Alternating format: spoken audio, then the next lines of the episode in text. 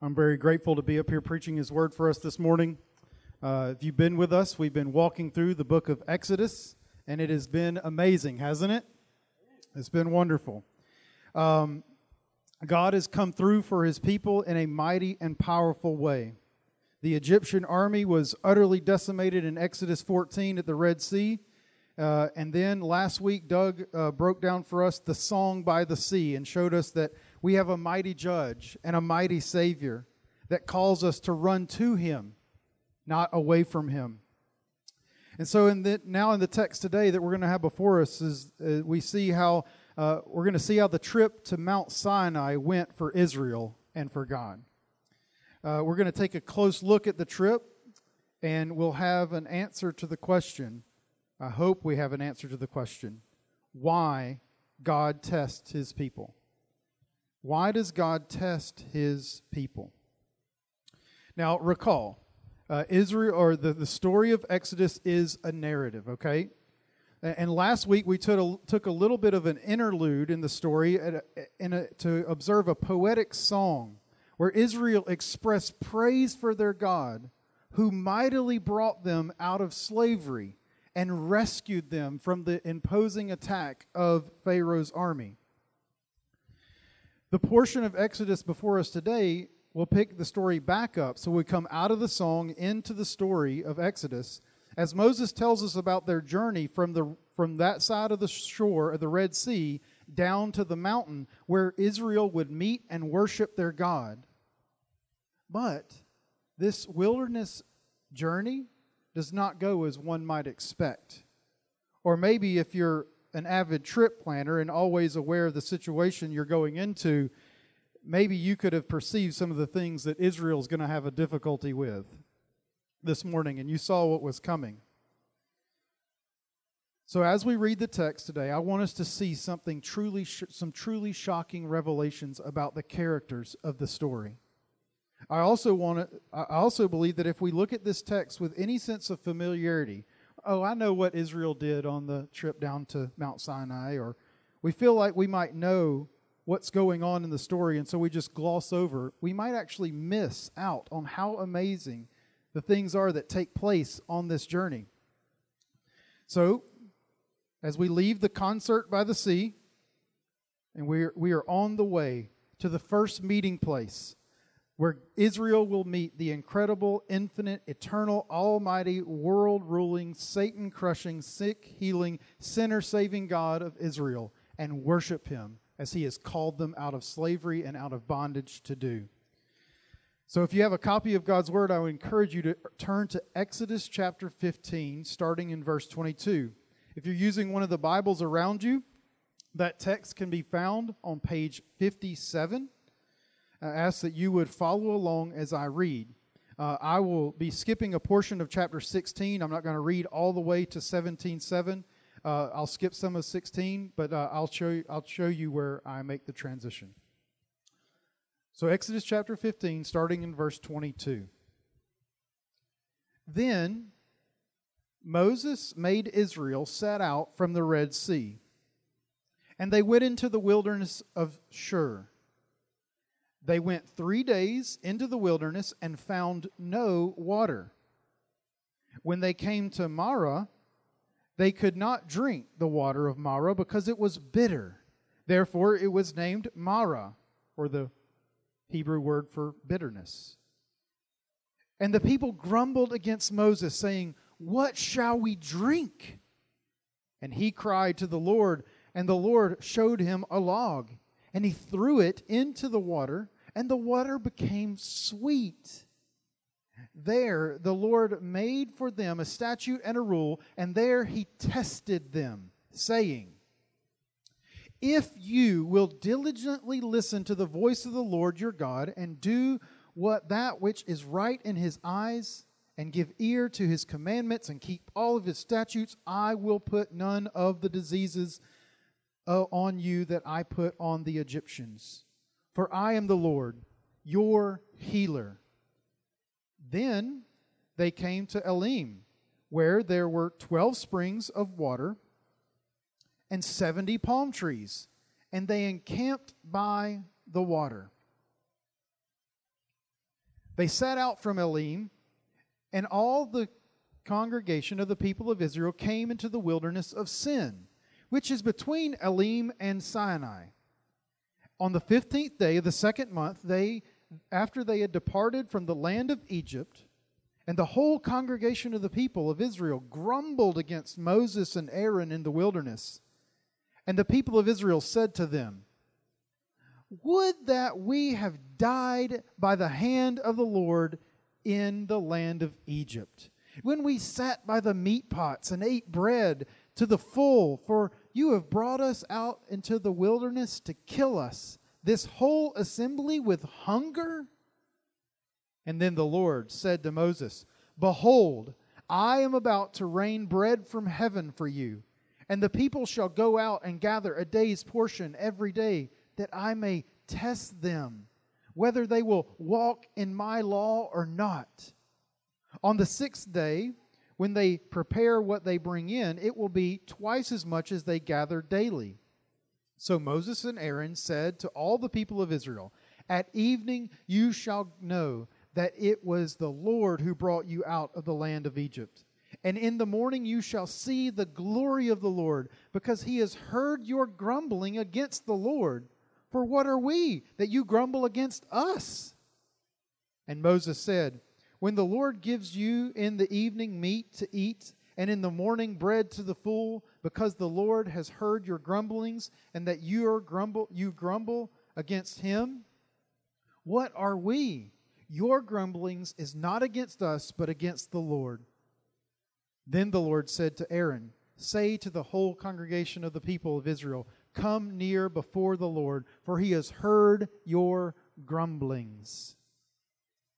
And the as soon as Aaron spoke the whole, to the whole congregation of the people of Israel, they looked toward the wilderness, and behold, the glory of the Lord appeared in a cloud. And the Lord said to Moses, I have heard the grumblings of the people of Israel. Say to them, At twilight you shall eat meat, and in the morning you shall be filled with bread, and then you shall know that I am the Lord your God. And in the evening the quail came up and covered the camp. In the morning the dew lay around the camp. And when the dew had gone up, there was on the face of the wilderness a fine flake like thing, fine as frost on the ground. And when the people of Israel saw it, they said to one another, What is it? For they did not know what it was. And Moses said to them, it is the bread that the Lord has given you to eat. Now, skip with me down to 17, starting in chapter 17, starting in verse 1. All the congregation of the people of Israel moved from the wilderness of sin by stages, according to the commandment of the Lord, and camped by Rephidim. But there was no water for the people to drink. There, um, Therefore, the people quarreled with Moses and said, Give us water to drink. And Moses said to them, Why do you quarrel with me? Why do you test the Lord? For the people thirsted for the, for the, there for water. And the people grumbled against Moses and said, Why did you bring us up out of Egypt to kill us and our children and our livestock with thirst? So Moses cried to the Lord, What shall I do with this people? They are almost ready to stone me. And the Lord said to Moses, Pass on before the people, taking with you some of the elders of Israel, and take in your hand the staff which you struck the Nile, and go. Behold, I will stand before you there on a rock of Horeb, and you shall strike the rock and water shall come out of it, and the people will drink. And Moses did so in the sight of the elders of Israel. And he called in the name he called the name of the place Massah and Meribah because of the quarreling of the people of Israel and because they tested the Lord by saying, Is the Lord among us or not? Let's pray. Oh, Father God, I thank you for your constant reminder that I have nothing to say up here. I only can proclaim your word to your people. I can only do what Peter call what you called Peter to do to feed your sheep with your word. Father God, as we come to Exodus now, as we have read your text, I pray that our eyes would see that what you're up to in the wilderness, what you're up to now in our own hearts, God. And God, I pray that we would be a people who are wholly dependent on you, who do not grumble in our testing, but who submit to you and your ways and become wholly dependent on you. Father God, I pray that you would bless us and encourage us with your word. I pray that we would see Christ in your word this morning like never before. God, you are so good to us and you are so wonderful. We praise you.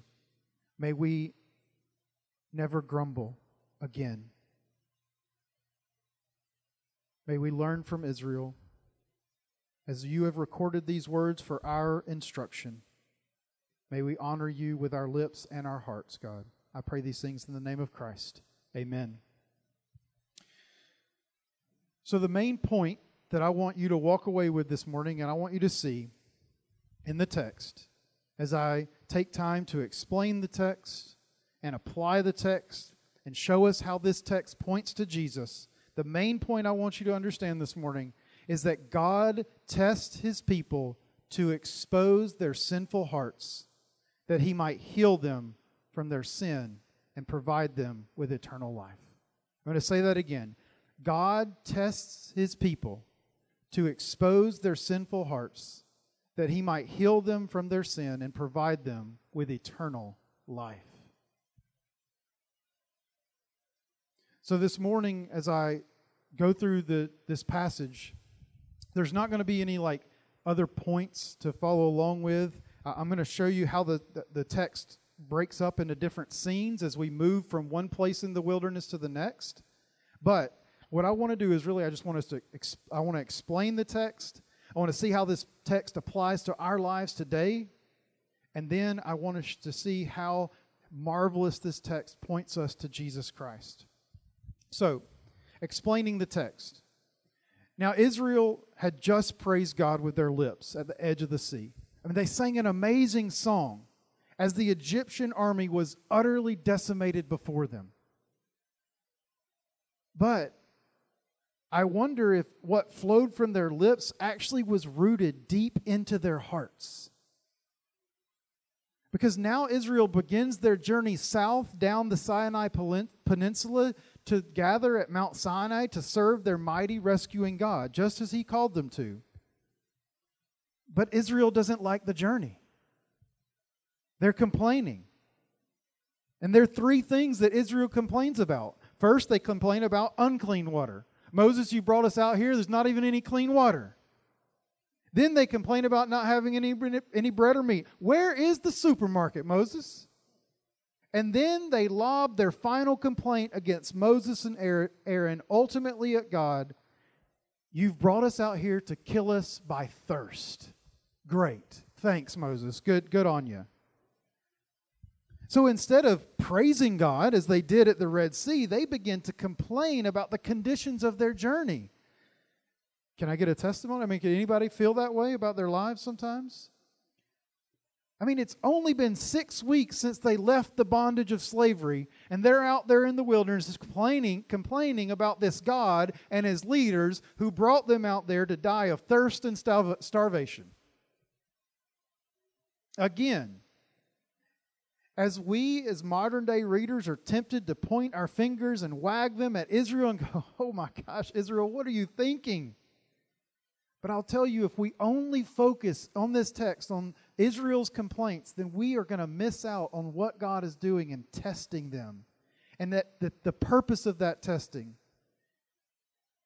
And so, if we miss that, we're, we're going to miss what the Lord is actually telling Israel today and what He's telling us today.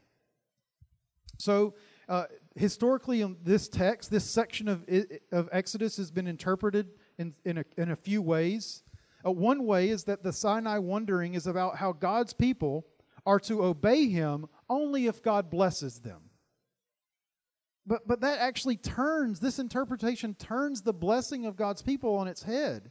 First, it fails to recognize that actually God commanding us and telling us how to live is actually a blessing for us. Uh, there's times where I struggle with that. I read the Lord's commands and I'm like, is that really for me? Is that really about me? Is that, is that really going to work out? But secondly, an, interpretation that only focuses on God, uh, the, our obedience is only based on our being blessed, is that it makes obedience dependent upon blessing. So, God, if you bless me, then I'll obey whatever you have to say. That's simply not how God works. The second way that this uh, text often gets interpreted is that the Sinai warn, warn, I'm sorry, the Sinai wandering is about how God sustaining is, is, is, is sustaining Israel in a time of dire need. I mean, yes, they need resources. I mean, we, we talked about the, the approximate number of people. We're talking about 2 million people wandering through a wilderness, desert like place. I mean, I don't care how much they loaded up in Egypt, they're probably not going to have enough to last however long it's going to take for them to get to the promised land. And, and I want us to know that yes, God does provide in the midst of dire need several times in Israel's history. But He is up to so much more than just meeting our physical needs. He is up to so much more than just meeting the physical needs of Israel. This only focuses on God as a provider of physical blessings. And yes, God does bless us with physical gifts, but He plans primarily to bless Israel and to bless us spiritually rather than merely physically. Okay? And the third way that we can interpret and that, that, that people have interpreted this is actually looking forward to Deuteronomy chapter 8, where Moses explains in Deuteronomy what was going on in this time of testing. It explains this section of Exodus, specifically Deuteronomy chapter 8, verse 2 and verse 16, state that the wilderness journey test took place in order that he, that being God, might test you by hardship to learn what was in your hearts, whether you would keep his commandments or not. And in order that to test you by hardships only to benefit you in the end. Now, how many in here go through life's hardships and go through the, the, the tests that the Lord has us and go, Lord, I'm here for you to just expose everything in my heart and I'm here to be patient as I wait on your eternal blessing. I, I mean, brothers and sisters, I, friends, I do not act like that before the Lord. I want immediate gratification. I want immediate pleasure. I want i want my questions answered right now just like israel. Where's the water moses? Where's the meat moses? But god has a greater purpose in testing us. Because God is concerned with, the heat with healing and providing for the heart of Israel, not just their physical needs. So we see these three tests, and that's how I'm going to. So, taking what Deuteronomy chapter 8 reveals about what's going on in Exodus here, I want us to understand these tests. So, we're going to see these three tests as God displays his intention to his people. He doesn't merely want to provide them with purified water, bread and meat, nice ham sandwiches in the desert, or spring drinking a spring of drinking water. He wants to give Israel a healed heart fed by his word and his living water. So this these tests show up in three scenes. So this is sort of the structure of the text here. The first scene is the bitter water at Marah in Exodus 15 from verse 22 to 27. Then we have the shortage of food in chapter 16, verses 1 to 15. And then there's the complete lack of water in the third scene at Massah and Meribah, 17, 1 to 7. So let us look a little bit into the details of these, uh, these texts. So this is the first scene in, in chapter 15, verses 22 to 27. Scene 1. They're on the way to Marah. The wilderness of Shur was an area east of the Nile River in the Sinai Peninsula where there was likely what, what many historians and archaeologists have come to understand is that there was a, a wall, a fortified wall constructed down the Sinai Peninsula that protected Egypt from uh, Asian invaders. They called them the sand crossers. So, so Egypt had built a, a wall, a fortified wall. And then there's the three day journey that covered uh, how long that this, this may have been. And that, that three day journey, literally, if you translate the Hebrew, it actually translates not just so much a three day journey, but a 50 mile journey. So nearly 2 million people in three days cover 50 miles, and lo and behold, thirst sets in. They've run out of water. They make their ailment known to Moses by grumbling against him because the only water that they can now find is bitter water. It's not drinkable, Moses. You've led us to a pool of water that we can't even drink. And then what does Moses do? He does the only thing he knows to do as their leader. He cries out to God, depending wholly upon God and God alone to act. And God instructs Moses on what to do. And we see here that Moses is completely dependent on divine on the divine instruction of the Lord. If nobody else in Israel gets it, Moses gets it. I can only depend on God and his word. He's the only dependable one, dependable one out here. The instruction that God gives to toss this log into the water it becomes a miracle where miraculously the water becomes drinkable, even to the point that it's not just clean water, it's actually sweet. What a blessing. God heals the water to point out that it's free of anything that might cause them to, to might cause them disease. Because what does he say there in the command? He says that in Exodus 15, in the command, he says that uh, I, if you follow my uh, word and you obey me, I will not put the disease that I put on Egypt on you. So he cleans the water, healing it from any disease causing bacteria or whatever, that they can drink it and it be sweet and a wonderful drink. So he puts Israel to the test that if they keep his word, that he will be their healer and he will keep diseases and pestilence that struck Egypt away from them. So, God, here in the midst of their grumbling and complaining about bitter water, offers himself as the healer of Israel. That if his words are obeyed and his laws are kept, he will be their healer. God and God alone is the ultimate source of all healing, friends. If you can heal, if he can heal the waters of Marah with a log, surely he can heal the hearts of the Israelites.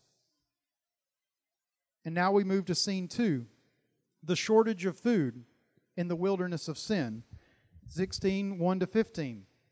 Israel now makes their way out of the wilderness of Shur, and now they're into the wilderness of sin. But there doesn't seem to be a Whole Foods market in the wilderness of sin. They can't pull it up on their G- GPS. Imagine that. We see that the wilderness is not a place where fresh supplies of food are available. Somehow, the hardship of the wilderness causes Israel to get all nostalgic about Egypt. Okay? They remind Moses and Aaron how they believed it, that it was so wonderful and they were so well fed back in Egypt. When we sat by, by the meat pots until we ate until our full. Do you not remember that he just removed all the straw from your brick making operation and it was the worst labor you had ever been in? I mean, what? And then they hypothetically say, like, I mean, you brought us out here to starve us, Moses. So we're going to die. We're going to die of starvation out here because of you. However, the hypothetical scenario they put before Moses shows that they lacked all faith in the divine providence of God. They lacked all faith in the divine providence of God. They believed themselves to be hemmed in once again into an impossible situation where death by starvation was the only option. Does that not sound familiar a little bit? Hemmed in where death was the only option. Do you not remember the Red Sea? How quickly they have forgotten how God provides at the right time in the best possible way. I mean, didn't they just sing about the Red Sea miracle? Scene three the lack of water at Massah and Meribah. Now the Israelites in chapter 17 are even closer to Mount Sinai. They're almost at the base of the mountain. Yet again, they are without water. And this time, there was absolutely no water to be found. They don't even have dirty water that needs to be purified. They have nothing. So they end up quarreling with Moses and Aaron in verse 2. And the Hebrew words here and the, the language of the, the Hebrews here is that Israel actually is turning on, on God and his leaders. They're actually judging God in a sense of putting him on trial. God, what in the world are you up to? Bringing us out here to a place where there's no water in order that you might kill us with just thirst and dehydration. Their demand for water denounces and accuses God at the same time. Because what does Moses and Aaron do? Say, you're, you're, you're complaining to us, but what you're really doing is you're complaining against the Lord who rescued you out of Egypt.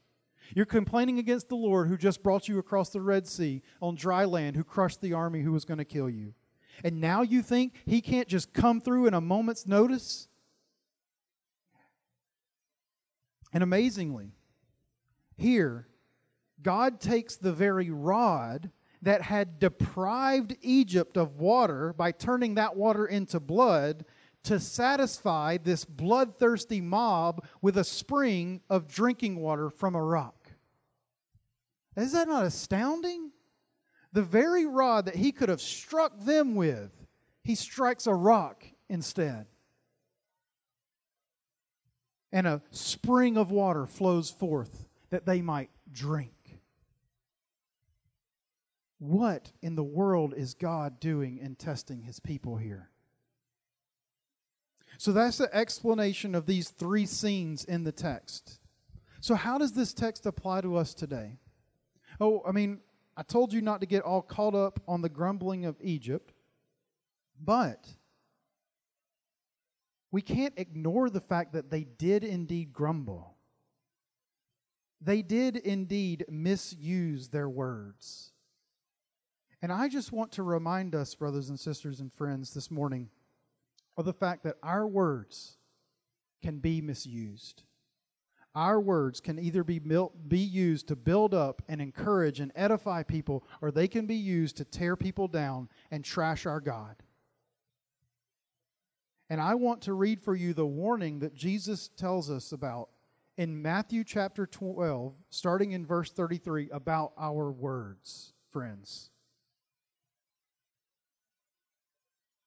Either, this is Jesus' words to his disciples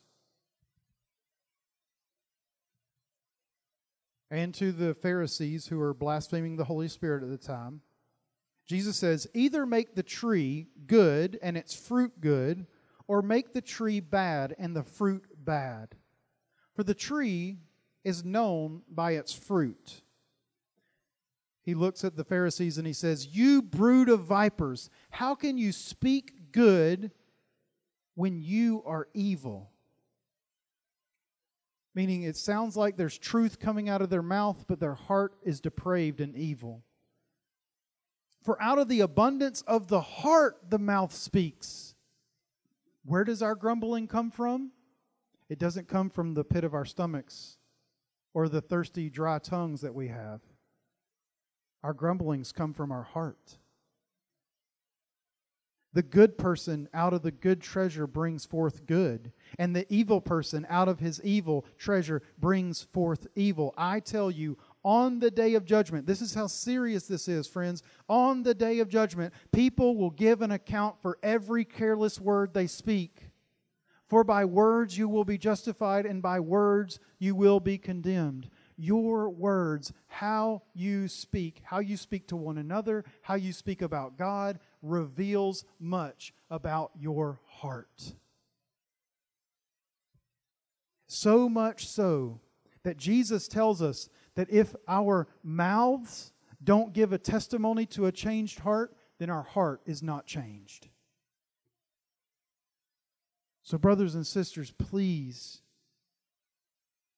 as we see Israel grumbling here, misusing their words to accuse God, accuse his leaders, and, and put God on trial, we must be careful about how we use our words.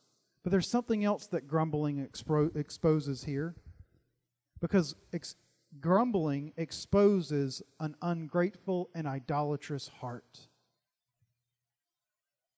When we grumble, as Israel grumbles, God's we are as God's created people doing two very distinct things. First, when we grumble, we demonstrate just how ungrateful we are. We are blinded to the realities of the blessings all around us and even distort how things were or even are. And that's how Israel can get to the point to going, Egypt was like a really good thing. I mean, was it, guys? Like, really? Just consider the blindness and the ignorance of Israel when they said they used to eat by the meat pots full of meat in Egypt.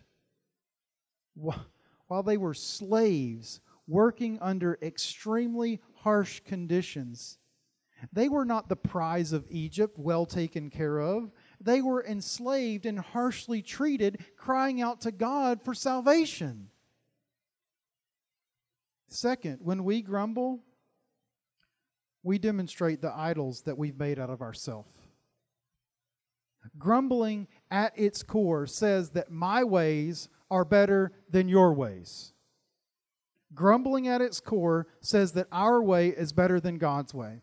So if Israel is effectively saying to God, This is not how we envision being liberated from slavery, God. We want you to save us the way we want to be saved. Have you ever said that to God? God, I don't like this right now. This is not how I saw this going. This is not how I had this all planned out. Israel thought they knew the best way for God to rescue them, but God was after something far grander than their health, wealth, and prosperity, friends. He was after their hearts and their eternal salvation. Getting blessed immediately might feel good for a moment, but God wants to make us new creatures in Christ and bless us and sustain us with His Word and provide eternal, an eternal spring of water that leads to eternal life with Him.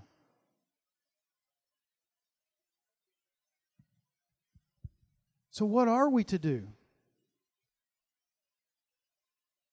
I would call us to be a thankful people. A people filled to the brim to overflowing of gratitude and thankfulness for everything that God has been up to. Even think for with a moment what God has been up to to provide and preserve humanity, especially his people. So I'd ask you, when's the last time you counted your blessings? Name them one by one. Or, have you ever considered really what it takes to get a meal that you prepare to your table? Consider being thankful for the weather, the farmers, the truck drivers, the warehouse owners, the food standards and protocols to make sure that you actually get consumable food, the seed that actually sprouted, the interstate transportation system or railway, the multiple refrigeration devices that needed to be operational to get your food from the field to your table, the tires on the trucks that didn't blow out, the checkout counter that didn't stop working before you tried to pay, the grocery store manager who actually approved the order. On and on we could go about the various things to give thanks to God for when we sit down just for a meal. Consider what it took to get you here this morning, to put breath in your lungs, to rise you to wake, to have a shower, a car that was operational. So many things to be thankful for.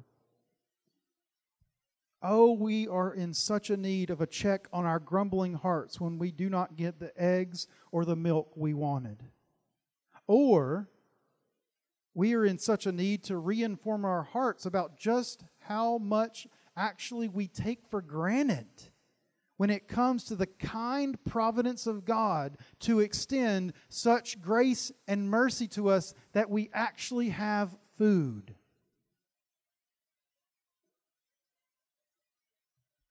That we're here today. And just today, just think about what it took to get us to now let alone the various numbers of years each of you have been alive in this room. The psalmist says in Psalm 28 7, The Lord is my strength and my shield, and in, in him my heart trusts, and I am helped. My heart exults, and with my song I give thanks to him. Will you give thanks to God today? So we see this showing up in how we use our words and how we ought to be called to thankfulness. And I think one of the things that this text exposes about our hearts as it applies to us today is oftentimes we walk around with a heart of unbelief, and it shows up because oftentimes we are impotent in evangelism. Now, by impotent in evangelism, I don't mean that the gospel proclaimed is not what the Spirit uses to powerfully save the lost. That is the only thing that can save lost people. What I'm getting to is that we, what I mean is that we often have impotent evangelism because we don't actually evangelize. Often we say we don't share because we fear man and the rejection or persecution that might come our way. But I believe one of the reasons that we don't share the gospel is because we don't really believe what God and His promises mean to us and how they've changed us. We've not really lived truly with His Word hidden deep within us because we don't trust it and live by it and it alone. What does Jesus say? It is only by the Word of God that man lives. We can't live by bread alone.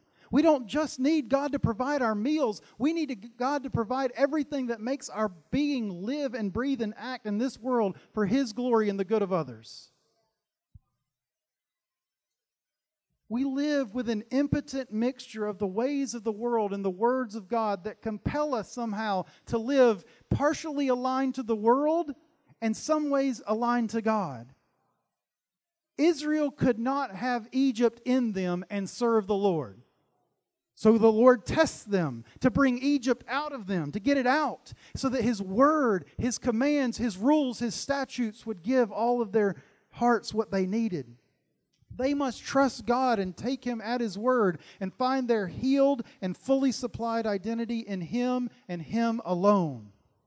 And I would say that if we do that as God's people, if we find that we are healed by God, fully supplied by God, and our identity is in Him and Him alone, there is nothing that will stop us from evangelism. There's nothing that will stop us from spreading such a wonderful news. When we truly understand and believe that it is only God who heals and transforms and provides his powerful word, then by his powerful word, then we too we will too simply grumble in the here and now and believe that our way is better than God's way. If we fail to believe and truly understand that it's only God who heals, We need to proclaim His salvation to the masses. We need to tell the lost of His provisions. We don't need to have an impotent evangelism because we have a mighty God who transforms hearts and minds for His glory and our good. But just how good is it? How good is this news? So now I want us to go from explaining the text and having the text applied to our lives to how does this text teach us about Jesus? So, how does this text point to Christ? God's aim is to heal our hearts and provide for every need. The ideas that start here in Exodus chapter 15, starting in verse 22, that go to 17:7, are developed throughout the Old Testament and fulfilled in the New Testament. One thing God wants to provide, there are three. One of those things, God wants to provide healing. God plans to give Israel and all of his people new hearts new hearts. Ezekiel 36, 26 to 28, God says, And I will give you a new heart. I will put my spirit within you, and I will remove the heart of stone from your flesh and give you a heart of flesh. I will put my spirit within you and cause you to walk in what? My statutes, and be careful to obey my rules. That's what the new heart that God gives us allow. That's the kind of healing. We don't want to obey. Without that healing, we don't want to obey God. But God provides healing for Israel and for us. Two, God provides the bread of life. We can only live by the word of God.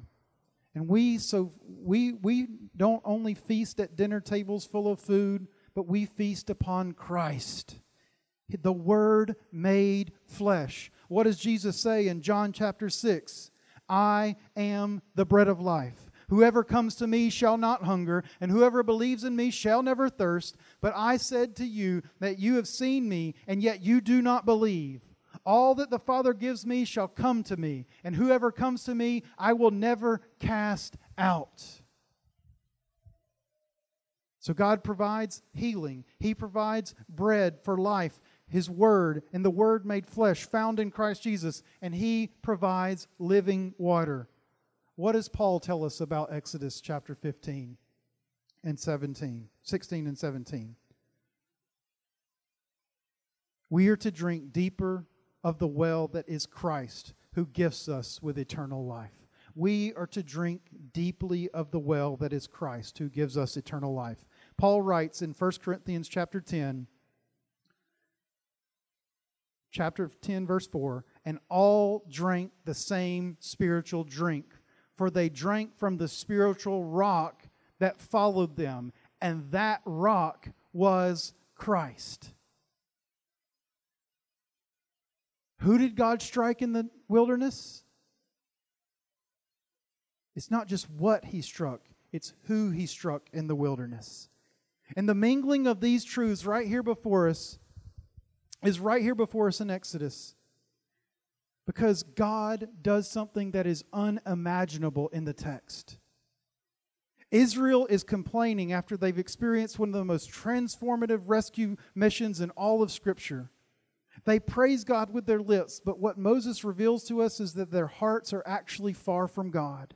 They don't really trust Him. They're complaining, grumbling, and they've worked up to the point to where they want to kill Moses and Aaron. But God being rich in mercy, does something stunning.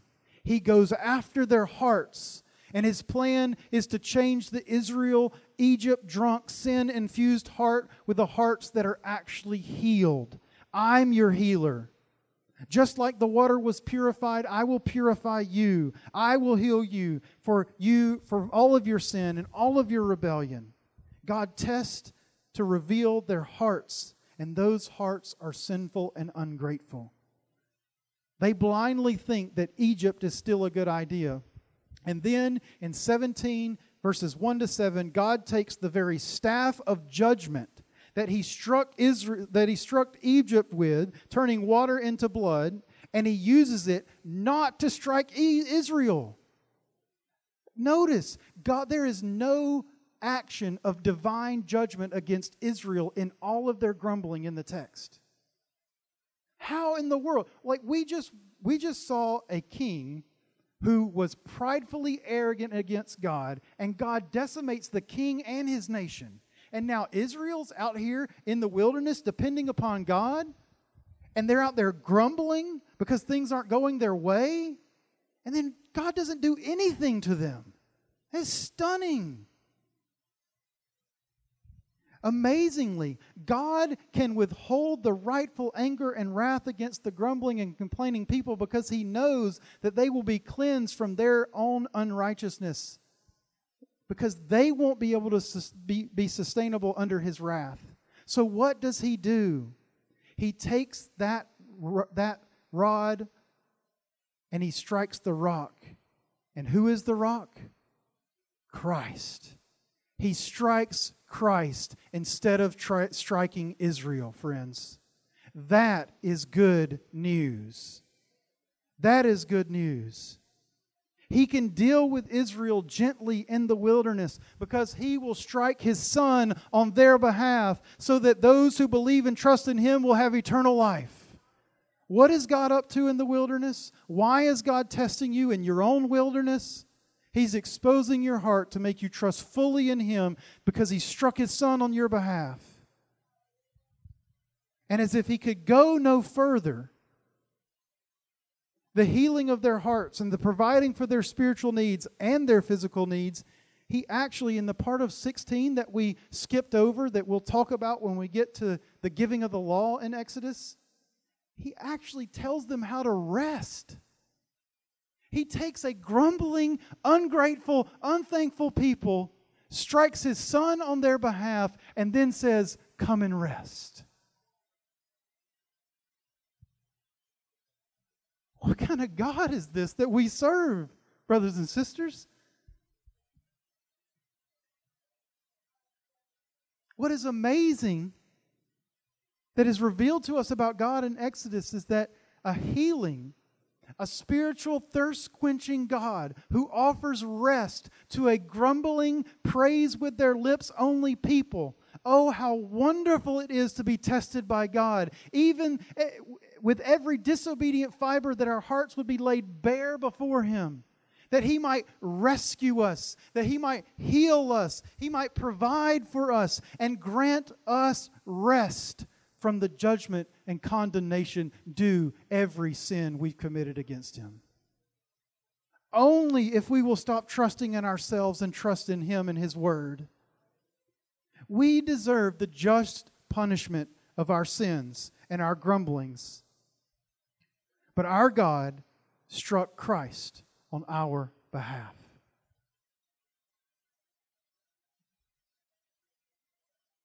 And Jesus Christ experienced what we deserve in consuming the wrath of God on our behalf that we might live and have eternal life, that we might drink deeply from his well. We must stop, brothers and sisters, trusting in ourselves in any forms of man made religious ways that make it acceptable to keep a little bit of Egypt close to us while we half heartedly serve God. It doesn't work.